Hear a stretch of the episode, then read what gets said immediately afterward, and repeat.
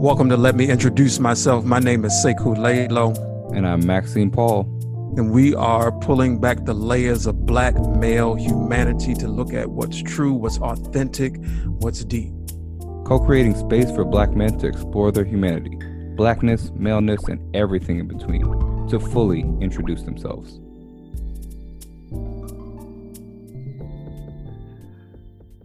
Mariel Kanene, a native of Congo, Africa. Driven and competitive, this brother is on the cusp of some major changes in life. Looking to start a new chapter, Mariel is wrestling with being behind with the dreams and expectations he planned to be a part of his legacy. He confesses he is simply not trying to feel like a failure. Listen as this brother explores the difficult questions that challenge Black men to reconcile with identity and a sense of purpose. Let me introduce myself. We are pulling back the layers of Black manhood. Welcome to Let Me Introduce Myself, where we're pulling back the layers of black men in all of our diversity, in our whatever is maleness, whatever is blackness. We're understanding that through your eyes and the eyes of all our guests. So, welcome, Mario. And to start out, we want to ask you just to introduce yourself, whatever that means to you. Thank you for having me. Let me introduce myself. Yeah, my name is Mariel. About me, lived in DC for the last six years and just finished a year in LA. And now I'm currently, you're finding me in Dallas. And I'm getting ready to start a new chapter. Though I grew up here, I always say I grew up in, like, I grew up in Dallas, but I became a grown up in DC in the sense of I did a lot of adulting there. And now I'm 30 and now I'm like finding myself back in my hometown and something like I, I, I thought I wanted to do in a while, but I'm also doing it in like a more accelerated timeline than I anticipated. And so that's been both like, you know, counting your blessings in the sense of everyone's had a, or is having a, and had a t- is having a tough year. You know, 2020 has not been the year any one of us has expected unless you're, you know, Dr. Fauci or someone like that. But so navigating that right now. And so that's me. Yeah, cool. Love I appreciate that. I want to follow up real quick and just ask, how is it feeling coming back home to where you kind of grew up? Yeah, that's a good question. And it's something that's kind of hit me more recently. Now that, so my, most of my siblings are here and just close family and friends.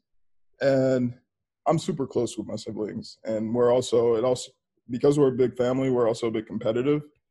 And we, we got together and everyone was just like sharing updates and, you know, we're giving each other affirmations. But in the process, it was like, I started to kind of like do like inner reflection of like, well, damn, like, what am I doing? You know, like, I feel like I'm making some progress, but like, I don't know, just like when you kind of, again, surround yourself with people who also build you up, but who are also doing better than you, it's like, oh, okay, like, let me, let me step it up a bit. So part of that also is also seeing, though I'm back in Dallas, though I'm back in my hometown, it's like me, like, discovering it again if that makes any sense like it's like me like actually having a different placement of what home means in Dallas for me than maybe what I thought like growing up. Okay, yeah, sounds good. I appreciate that. That's Uh, good. I mean, you said you you did your growing up in DC, and so you're coming back to Dallas with a whole new person and seeing through different eyes. That's great, and I and I guess too, it's it's also a great time to be in the transition and be moving around because the world is kind of doing its own thing, and uh, you kind of moving with it. It's interesting to hear Mario that things are speeding up for you going faster than you expected. That's not something i usually hear.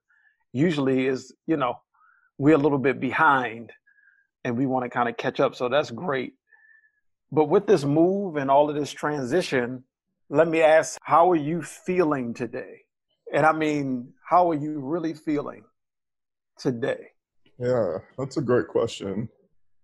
I would answer that question really. So I guess I'm gonna answer that question by how I'm trying. So I'm trying not to feel like a failure in a sense. And though this move was like something I wanted to do and anticipated long ago, it's also not like playing out on the timeline I wanted it to play out. And also not really under the conditions in which like I ideally would have liked. And so the the piece on like counting my blessings, it's like seeing that and also like trying to like face it and acknowledge that is is has been a struggle. And what still like though the ch- new chapter is being turned, making that leap forward of like, am I really still on stable ground?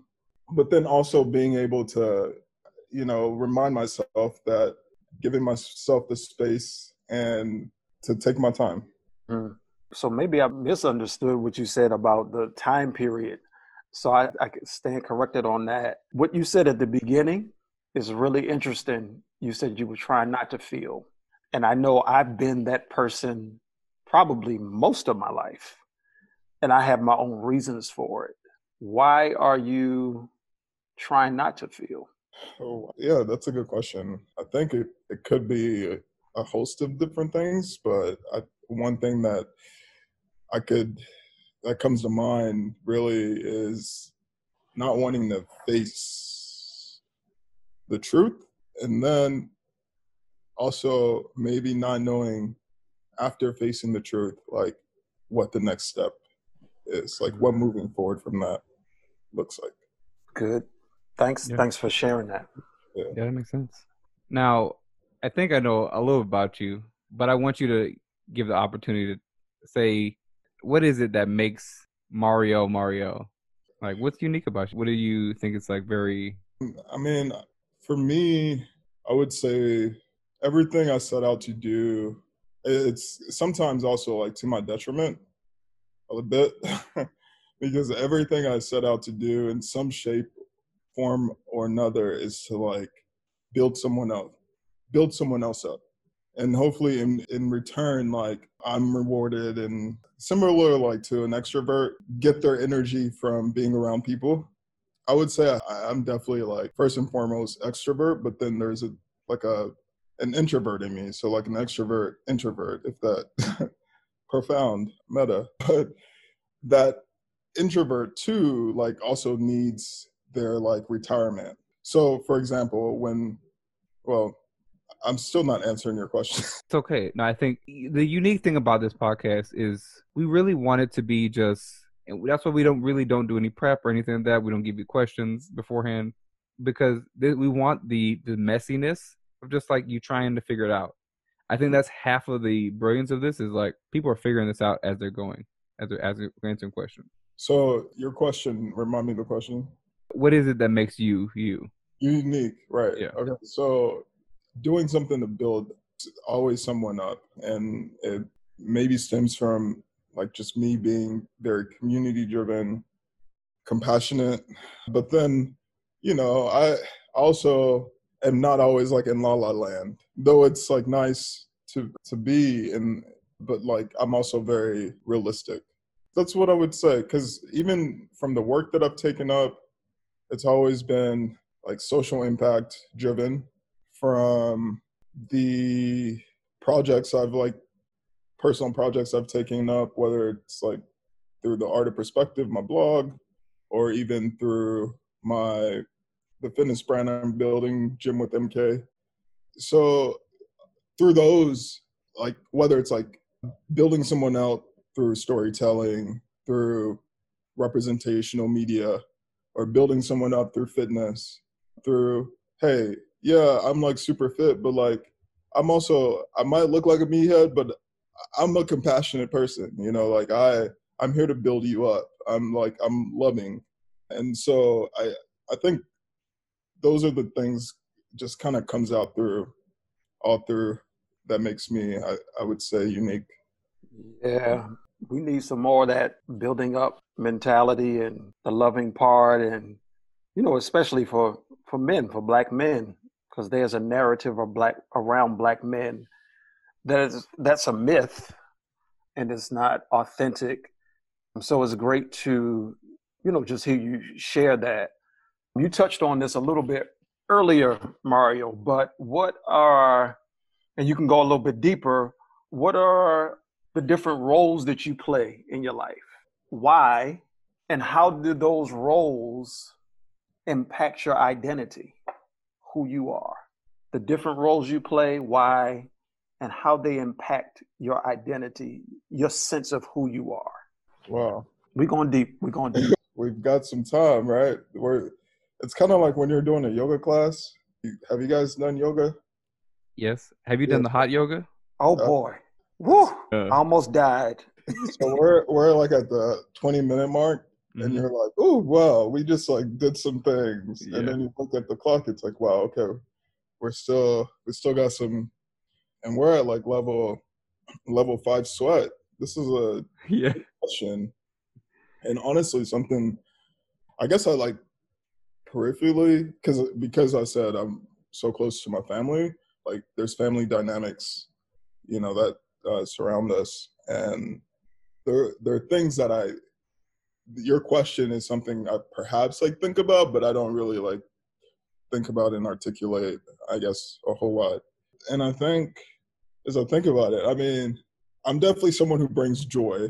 Like we're always like I like to laugh. I like to joke around a lot, too maybe too much. Like I'm a big kid uh, at heart. Well, I'm still a big kid, but like doing adult things. Yeah, so there's like a lot of laughter, and sometimes, unfortunately, I'm the butt of those jokes. You know, I'm at the end of those jokes, but it's all love at the end. So there's that, but then there's also, I guess, the piece of, interestingly enough, right, as we get older, we learn that our parents sometimes didn't always like have it right or or not always you know correct i guess. And in in that process it's some of the roles especially I- would say like in in black families and other families that probably don't come from a whole lot of wealth. And it's interesting as you get older it's like not only are you realizing that but also the roles sometimes get blurry and start to change of like the child becomes the provider. So that's been kind of an interesting balance and discussion too because it's like yeah there's just also things that the kid is building too. And so it's like how how can you play the part of like giving while you also save and also build where you're wanting to build Sounds like you're balancing a lot. Yeah, definitely. So I want to understand some more, you know, especially pertaining to what our podcast is about, black men. How's your relationship with other black men, and then other black people that are not men? Interesting. I mean, I would say pretty close in the sense of today, most of my friends are black or either people of color. And interestingly enough, growing up though, I grew up in mostly white spaces. You know, the suburbs in Dallas, the white church we went to on Sundays. And then in college too, I joined a, a predominantly white fraternity prior to being in a predominantly black male social organization called the Talented Tenth, which was essentially uh, a pipeline to like the black Greek organization world. And because I am a political animal, I had my sights out on the student body president role. And so, in order to do that, I had to be the, in my eyes, the Barack Obama of Sam Houston State. And so, since I had the credit with the Talented Tenth, I was like, okay, well, there's going to be too much politics trying to like get in line with NPHC because like my roommate and a best friend of mine at the time and still today was like on his way to essentially becoming like president of the alphas. But we basically both like joined a fraternal line at the same time. He went alpha i went sigma chi which is a predominantly white uh, male organ fraternity. And so that was also interesting because yeah it didn't necessarily play out like i anticipated. I ended up losing my election. But there's pol- other politics i play that we're not going to go to go into at the moment but it's interesting point that I point to because it was like me trying to figure myself out in the sense of like, where do I belong in the social group? Like, yeah, I'm this African kid from the Congo, grew up in Dallas, but then like in this world, in this American world, a black man, but then in the black community, I might not always be black enough. But then you join this like predominantly white community, and then they're also telling you you're not black enough, and you're like, wait, can you actually say that? You know, and so confusion on all fronts. Growing up, a lot of that growing up played out in DC. And I think through that, that's how I met Max and stuff, and the friends that I'm I'm close to till this day that I look to for inspiration on whether it's like entrepreneurship advice, creativity, or even just like career uh, mentoring. That's where I go to. So, yeah. Mm, that's an interesting tapestry of stories. I love it. I love it. I have to ask Mario, say a little bit more about the fraternity. And I'm curious about what was your biggest challenge with the fraternity and what was a moment or moments where you felt most affirmed and felt like, yo, I'm I'm in the right place, if there was such a thing? Yeah, there was definitely moments of affirmation in the sense of I felt that I was breaking barriers and bringing uh, people together, right? Because you know, you go on any college campus, it's it's rare that people like mix or just like if you're it, yeah, it's just rare that people like came together like that, unless like you were coming from however the social order was set up. And so it, it was affirming in the sense that like I felt like I was at that moment changing the narrative. Like you can be an exceptional man at the Delta Tent and you can be part of a Sigma Chi fraternity was the narrative. And that played out in its different forms, right? In the form of like, whoa, you know, you, you might invite some friends to a party and then some people freak out because they're like, who who invited these people? And then you're really not really understanding or or not wanting to understand maybe at the time like why somebody's freaking out.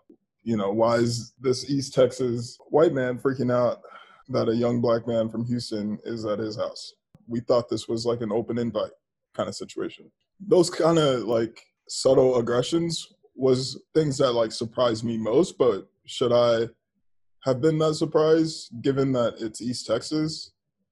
No, I thought I was doing a lot more than than I than I guess I was, you know, in the sense of like, because it also ended up unfortunately playing out in the in the campaign trail, because like, not only was the politics at play, but then my conversation with community was, well, we heard this information about you. Is it true? And it's like, no, it's actually not true. I wish it was coming from my mouthpiece first right? So like I essentially at a point I lost touch with the community. Also, it didn't help that anyways, we won't get into this college beef. it didn't help the fact that like basically there was like two black people running against each other.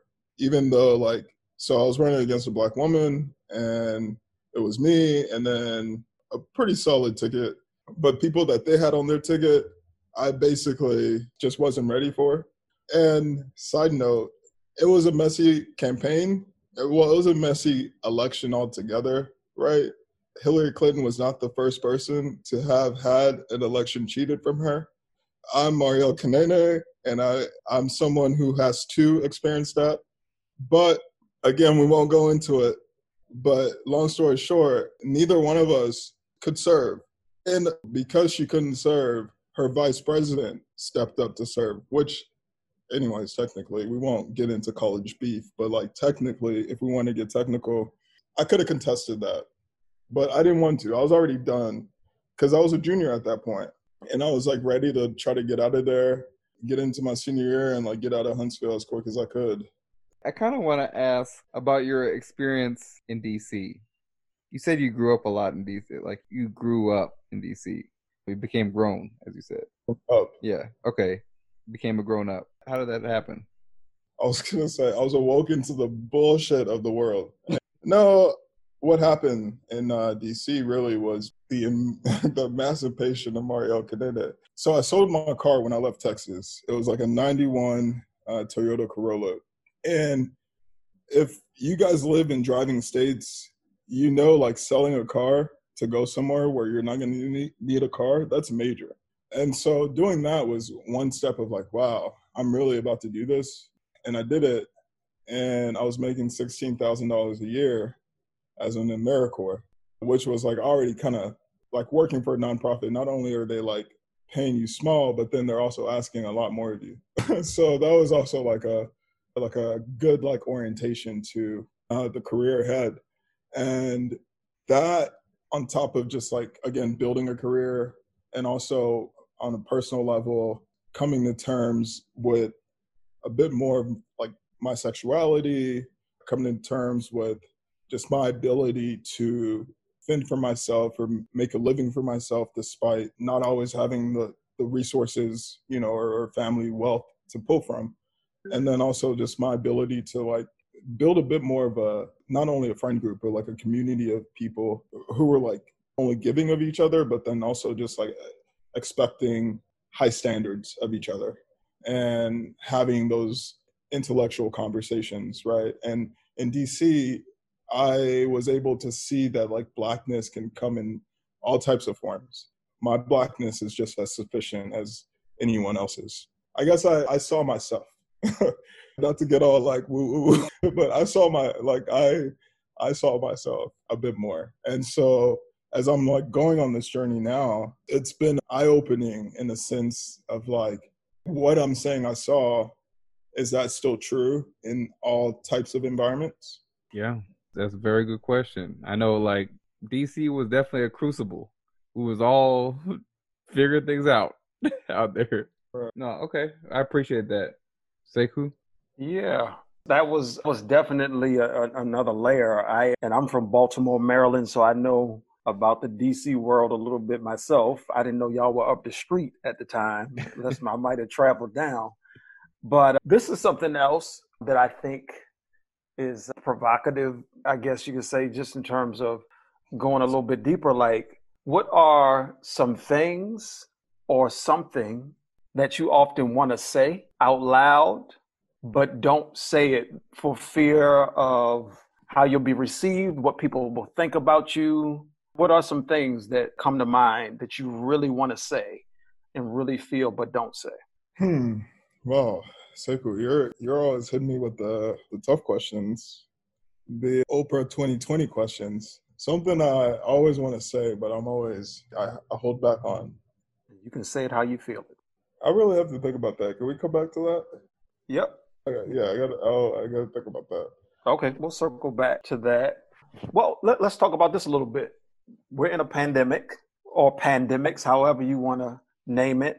And I know Maxime and I have had our own experiences and shared how we're trying to navigate this world that we're in, this transition that we're making. And, you know, there's anxiety about what the world is going to look like when we come out of this. We don't even know when we're going to come out.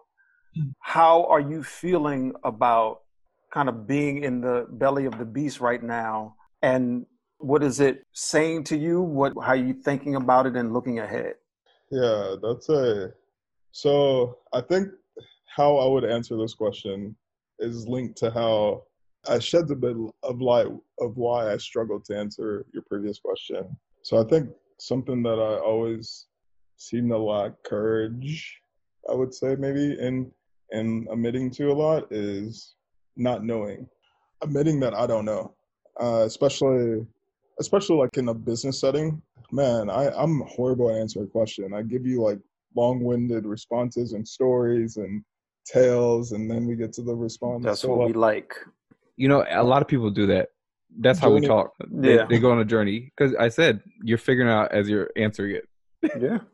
So, like, I hate admitting that I don't know, even though admitting that you don't know should always be like the starting point of you getting to know and then finding out. But then not knowing, but like, I don't know what I'm doing. I think that's what, like, I don't know what I'm doing. It's like, okay, I thought I knew, but like, I don't know what I'm doing. And admitting that is troubling. And then also admitting it with a layer of like, maybe if you admit it, you might not have the support that you need to actually like grow from it it might actually be at your detriment at a business sense for like admitting those weaknesses. So I hate admitting that. And I feel like, again, admitting that is like a form of me admitting failure. and part two of the question drives me to that mainly because like I'm I'm also thinking about like like my next chapter right now, right? So like as I am looking at different avenues, whether it's like business school, which is most likely to happen, but then also just thinking of like the financial investment and then like the return and like the the course, right? How I'm trying to chart out what is gonna come after this nightmare that we're living in, or like how am I gonna like stay sane or like stay in control in some way, shape, or form of navigating um, these changes. And so that's an aspect that's playing into it, turning the page from what I've been doing really in the last 12 months to maybe being a bit more open to my creative pursuits, taking on some project based consulting, part time work to really like, however, my next opportunity looks, I want to be very intentional and carving out that create, leaving myself that creative space to just do what that's that space that I've been so longing to do will allow me to do. And I so I just want to be able to to do that while you know keeping the lights on. Got to keep the lights on. Thanks for sharing that. Yeah, I appreciate that. I resonate. Um, yeah. So I have to ask you this for free if you don't feel like sharing. But I think it was interesting that you were in Dar es Salaam when the pandemic was was hitting, like especially in America, like hitting America, and you were like, what was going through your mind, and how did you deal with that? I actually, I thought I was gonna like write it out a little bit. Yeah.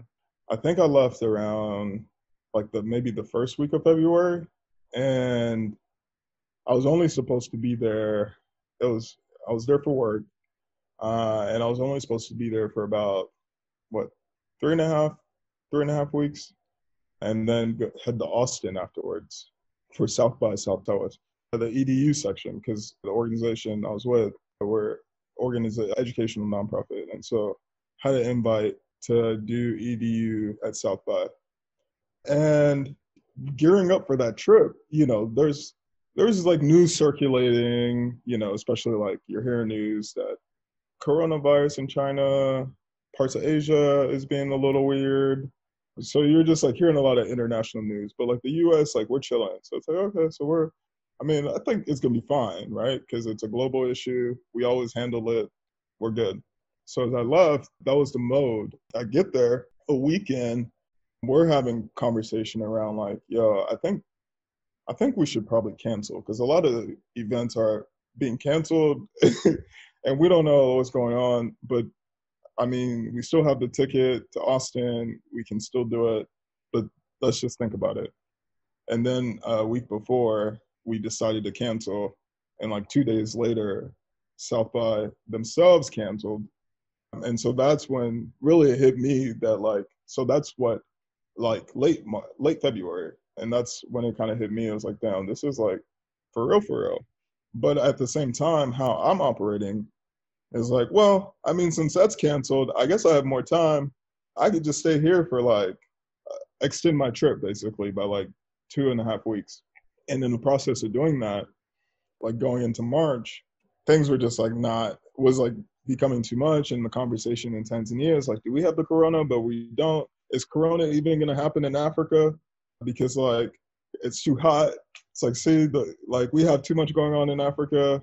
Like we're being spared from the corona, that type of conversation.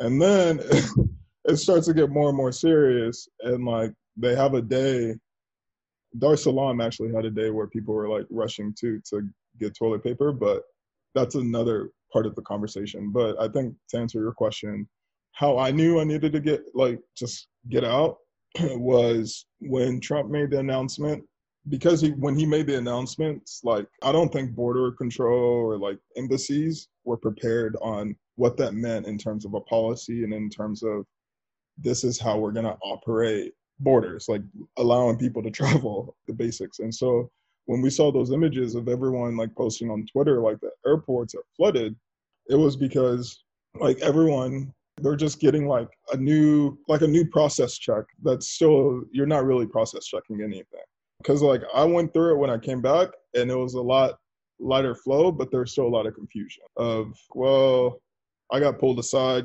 got put in a room, asked where I, I came, I like, you know, I'm coming from.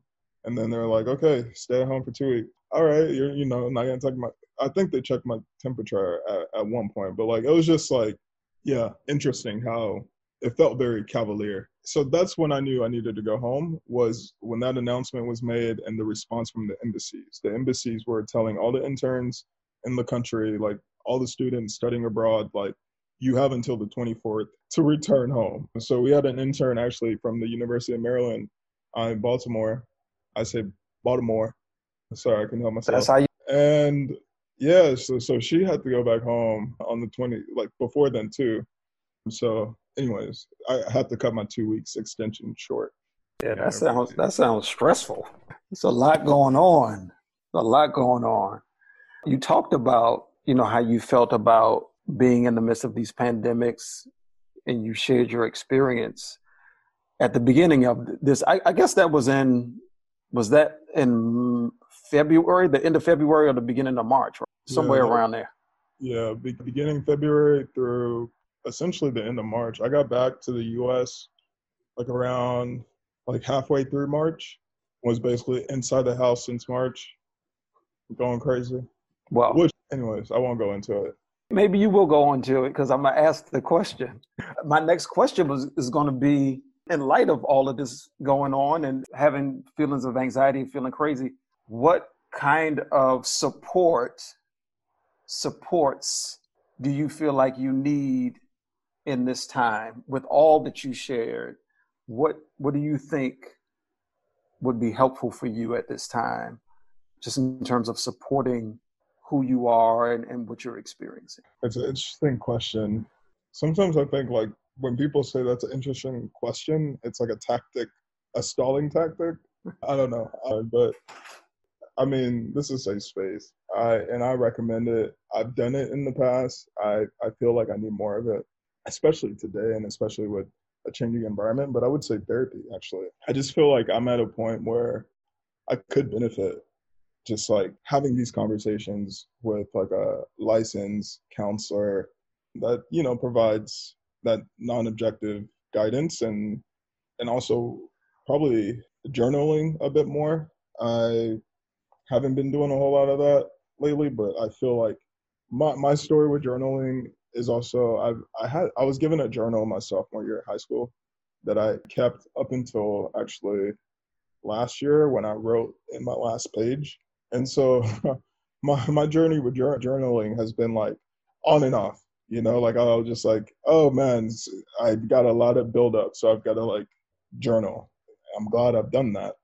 And so i feel like i'm at a who i need a journal right and i would also just like to maybe do that more regularly yeah and just in addition to that i, I would just say like those are the like the main key things i see and for sure in addition to just like having that supportive community that i'm contributing to but then that's also building me up as well Thanks for sharing that. We are big advocates for therapy all day. Yeah, We do a whole lot of it, and it Yeah. makes a, a lot of difference. We actually share the same therapist. Yep. uh, oh because you guys are both in atlanta Yeah, Yep. They yeah still Sekou doing recommended him to me. Yep. He does virtual, so yeah, so I go virtually. I Yeah. went to his office once. yeah, I do both, but Yeah. we can recommend. Yeah, yeah there are some recommendations uh, i feel like i've been underutilizing this health insurance and somebody don't got none. soon with this independent uh, contracting situation. Well, actually, there's healthcare available through the federal marketplace, even though they don't be promoting it. You can still sign up. It's expensive. I actually found it cheaper, and I'm not gonna say it because you know I don't want to uh, get on the record, but I found some ways around it. Is it supplemental or it's You know, businesses get pretty good deals on insurance. Let's, let's say that. Oh, yeah, businesses get pretty good deals, and businesses uh, pop up. I'm not a businessman. I'm a business. Exactly. I'm a job. So I want to ask you now. We have all this going on, and I want to understand what does it mean for you to be free? What does freedom look like for you? Actually, I, I'm I'm about to watch that Nina Simone doc here shortly. It's on my to watch list on Netflix, my Netflix watch list. What is freedom to me? Wow. for the longest, freedom to me has been financial independence. Just like financial freedom is freedom to me. Not having debt, not having, not owing anyone shit because I haven't had it. That is something that just like the image of like chains being broken, that's an image that comes to mind, like financial freedom. In addition to that, I'm moving beyond that. It's really like the freedom of of work, the freedom of like actually living and doing my life's passion as a career. You know, and, and referencing back to what you said, Maxime, being my own job. And so that that is freedom. That is the freedom. And it's also things that I guess when we talk purpose and when we talk mission and personal life mission, I think my mission is really to obtain freedom. So, quick follow up. Uh, you guys are good. What are, what are the things you're passionate about? You said a little bit of of some of them, but just you can list them whatever you want to do. What is the thing you want to do? We got to put it out there for it to be real, you know. I would like to own my own holding company.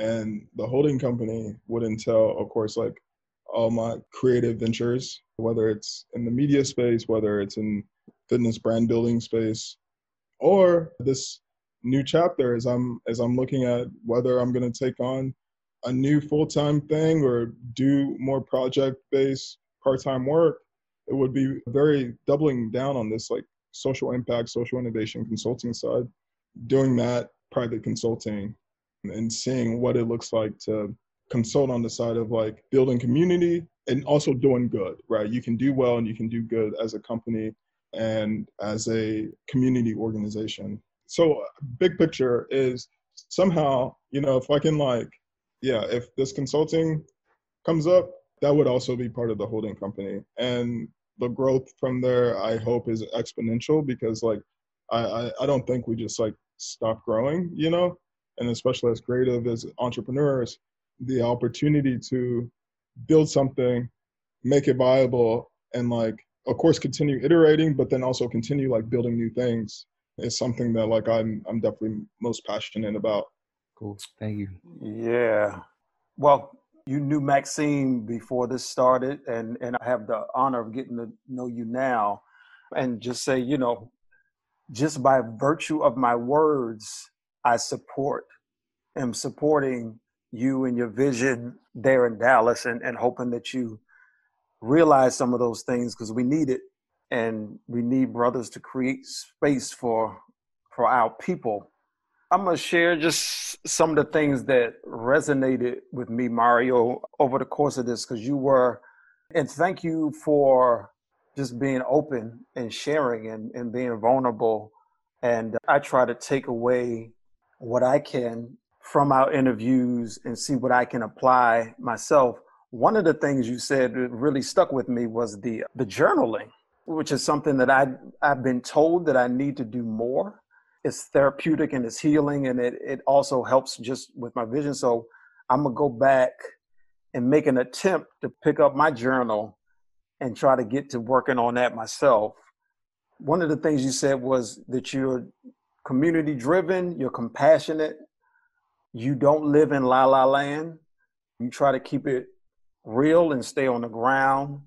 Talked about your fraternity and you said storytelling and fitness and building people up. And that seems to be something that really drives you.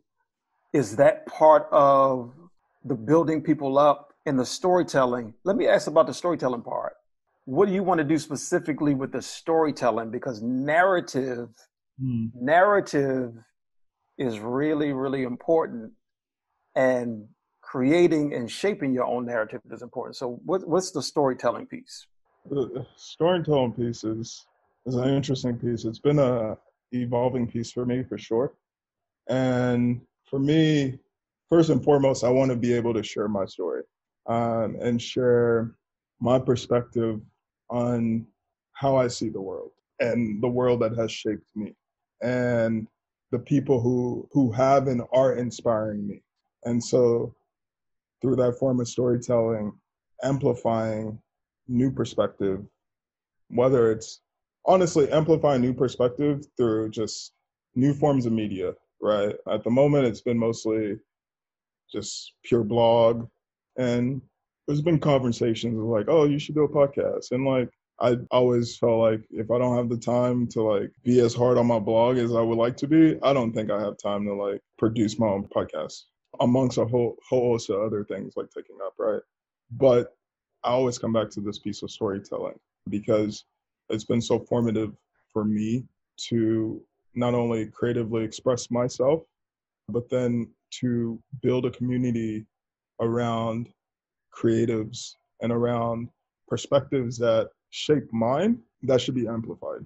And so media business can be very marginal, right? And so the form of like, sorry, I think we we're like five minutes over time. We're good. So We're good. I'll, I'll try to keep this short. But one of the things that always excited me about where storytelling can take me, because initially where it started was, oh, I'm graduating college, and a professor told me, "Wow, your writing is exceptional." I don't know if that was like a form of like, "Wow, you're really articulate," but I I took it and I ran with it. I was like, "Oh, okay, I'm a good writer," you know. And so I, I I started a blog, and that was my way of like keeping up with my writing. And over time, it just like grew a bit beyond me, right? Maxime and Steph were even contributors at one point. We're almost along with like three other people, and it was like this little startup shop of an editorial board. You know, I thought I was like actually like I'll finish my sentence, but like I thought I was actually like you know like you know running an editorial board. Like okay, we're gonna talk about startups on Wednesday. On Monday, we're gonna do a Music Monday session. We're gonna talk wellness, you know, cultivating sense. So just uh, it was fun. It was fun. But then of course, you know, career or not just career, but like the work that pays you to keep the lights on kind of overtakes that, and you don't really have the space, the creative space to do that as much as you would like to. Because there was a point where when I was in AmeriCorps, like before I'd start work, the first like hour would be like doing website and like social media updates for the blog. And that would be like how I started my day, which was, anyways, as you can probably imagine, like probably problematic, but eventually, but whatever. And so, in, in thinking about storytelling and just thinking about how it's evolved, right? And because it became harder and harder to like wrangle multiple people and like try to get that contribution, it became again me telling my own story. And now I feel as as that evolution continues, it's I, I feel like it's at a place where that storytelling wants to tell a story of community again and, and wants to tell a story of beauty and a story of art and of music because music did drive uh, a lot of the storytelling you know i think i answered your question i don't know Yep. Thank you. No, we really appreciate that. And we really appreciate your time, your vulnerability, your answers. And we want to finish it off by just asking where can people find you online and just see, you know, the work and connect with you, do a fitness class with you, you know, because you're a caring meathead. Is that what you said? that should be uh, part of the title carry me that actually no. yeah so i mean all spaces mariel kanene at mariel kanene on instagram and twitter mostly and i guess if you you know oh i also just launched a, a website anyways or marielkanene.com you can also connect with me there Mario, just just can you spell that out? Just yeah spell that out Uh, real quick. because it's M A R I E L K A N E N E. Right. Thank you. And are your DMs open? Can someone respond to my stories while they're looking at Oh, it? okay. I keep the stories on on on ongoing. So yeah. All right. Well, we appreciate it. Do you have anything else you want to offer? no, I mean I just want to say like thank you guys for creating the space for this conversation, and I'm excited to hear uh, the conversation you guys have with other folks and really where you guys take it and please don't i guess be shy to like bring me back i know i talk a lot but i'll try to like keep it short. Absolutely. so Or we got you. Absolutely. And uh, And as you guys are su- support me, I also would like to affirm the work that you guys are doing and Thank you. no, thank you Appreciate so it. the work that you guys are building. So this is let me introduce myself, and we had the honor of welcoming and building with Mario. And thank you again, and we look forward to building again. We look forward to seeing you again, and blessings on everything that you're doing, brother. Appreciate it. Thank you, Sakuya. Thank you, Maxime. And uh, blessings to you guys.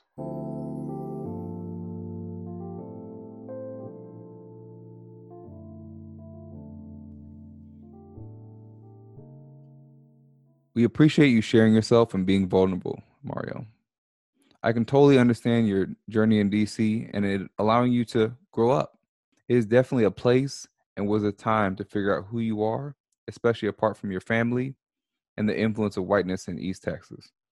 We can definitely understand the precarious situation of pursuing your creative passions while keeping the lights on, because financial freedom is something we're all searching for. I fully support you becoming your own job, whatever that looks like. Thank you, Mario. This was another episode of Let Me Introduce Myself. Come back next week for back to back episodes.